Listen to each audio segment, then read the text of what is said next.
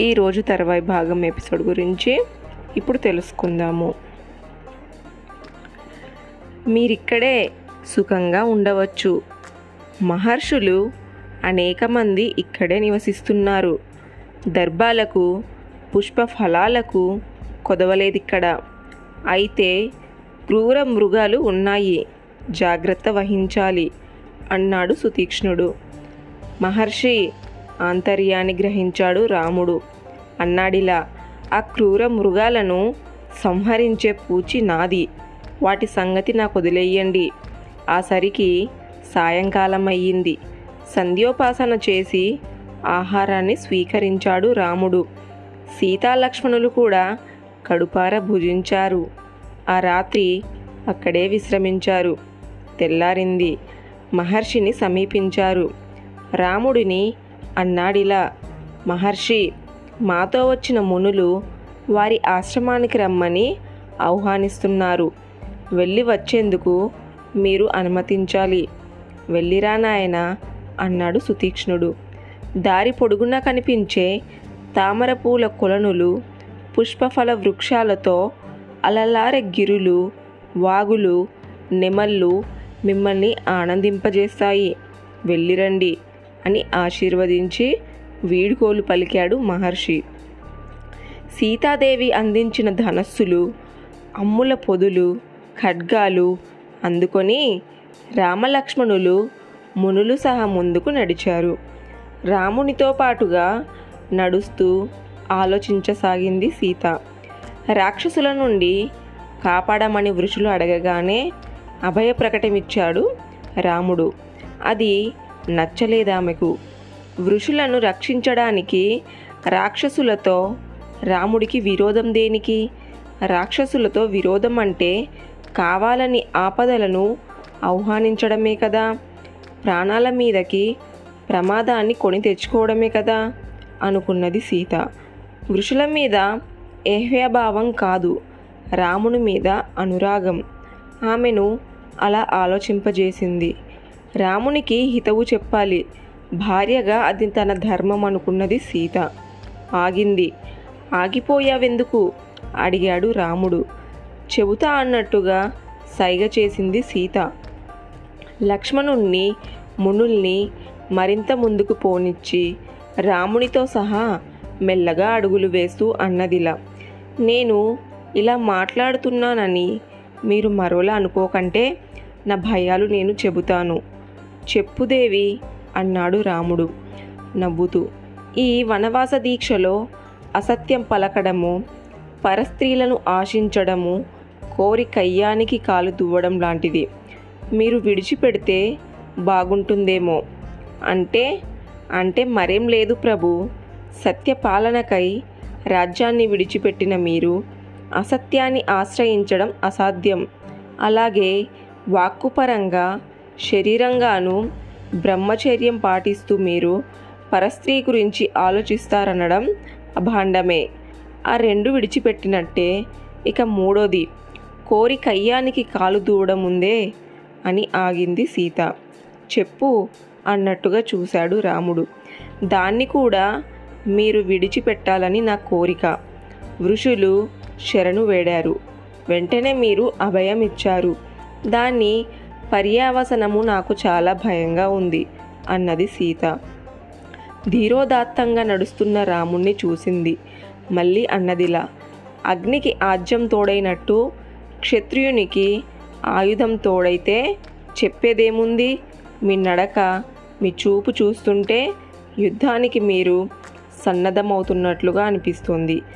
పరాక్రమవంతులం ప్రతాపవంతులం అనుకుంటూ మన జోలికి మన దారికి అడ్డం రాని ఏ రాక్షసుణ్ణి మీరు వధించినా? అది వారితో వైరానికి నాంది అని నాకు అనిపిస్తుంది.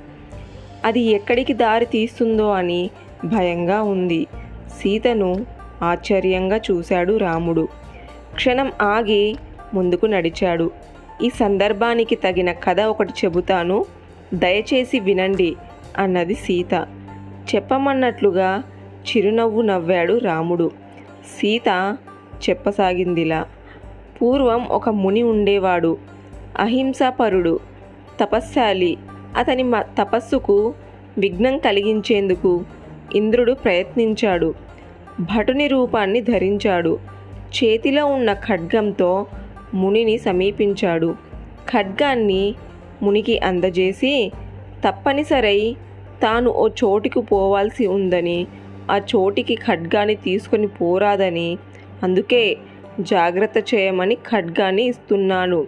తాను తిరిగి వస్తాను. వచ్చినప్పుడు ఖడ్గాన్ని తీసుకుంటాను. అంతవరకు ఖడ్గాన్ని భద్రపరచమని చెప్పి వెళ్ళిపోయాడు. భద్రంగా ఉంచాలనే ఆలోచనతో ఆ ముని ఖడ్గాన్ని వెంటబెట్టుకొని తిరిగేవాడు. దర్బలు ఫలమూలాలు వెదికేటప్పుడు కూడా ఖడ్గాన్ని వదిలి వెళ్ళేవాడు కాదు. ఆ క్రమంలో ఆ ఖడ్గంతోనే వాటిని కొయ్యసాగాడు. కొంతకాలానికి ఆ ఖడ్గాన్ని చూపించి మృగాలని బెదిరించడమే కాదు వాటిని చంపడము ప్రారంభించాడు. మృగయ్య విద వినోదంలో పడి నిత్య కర్మానుష్ఠానంతో మానుకున్నాడు. దుర్మార్గుడైపోయాడు. దుర్గతి పాలయ్యాడు. కథ ముగించింది సీత. రాముణ్ణి చూసింది. శస్త్ర సాంగత్యం ఎంతటి అనార్థకరమో మీకు తెలియంది కాదు అంది. అర్థమైనట్లుగా కళ్ళర్చాడు రాముడు. మీ వనవాస దీక్ష మామగారు ఆశించారు. ఫలితంగా మీరు దండకకు వచ్చారు.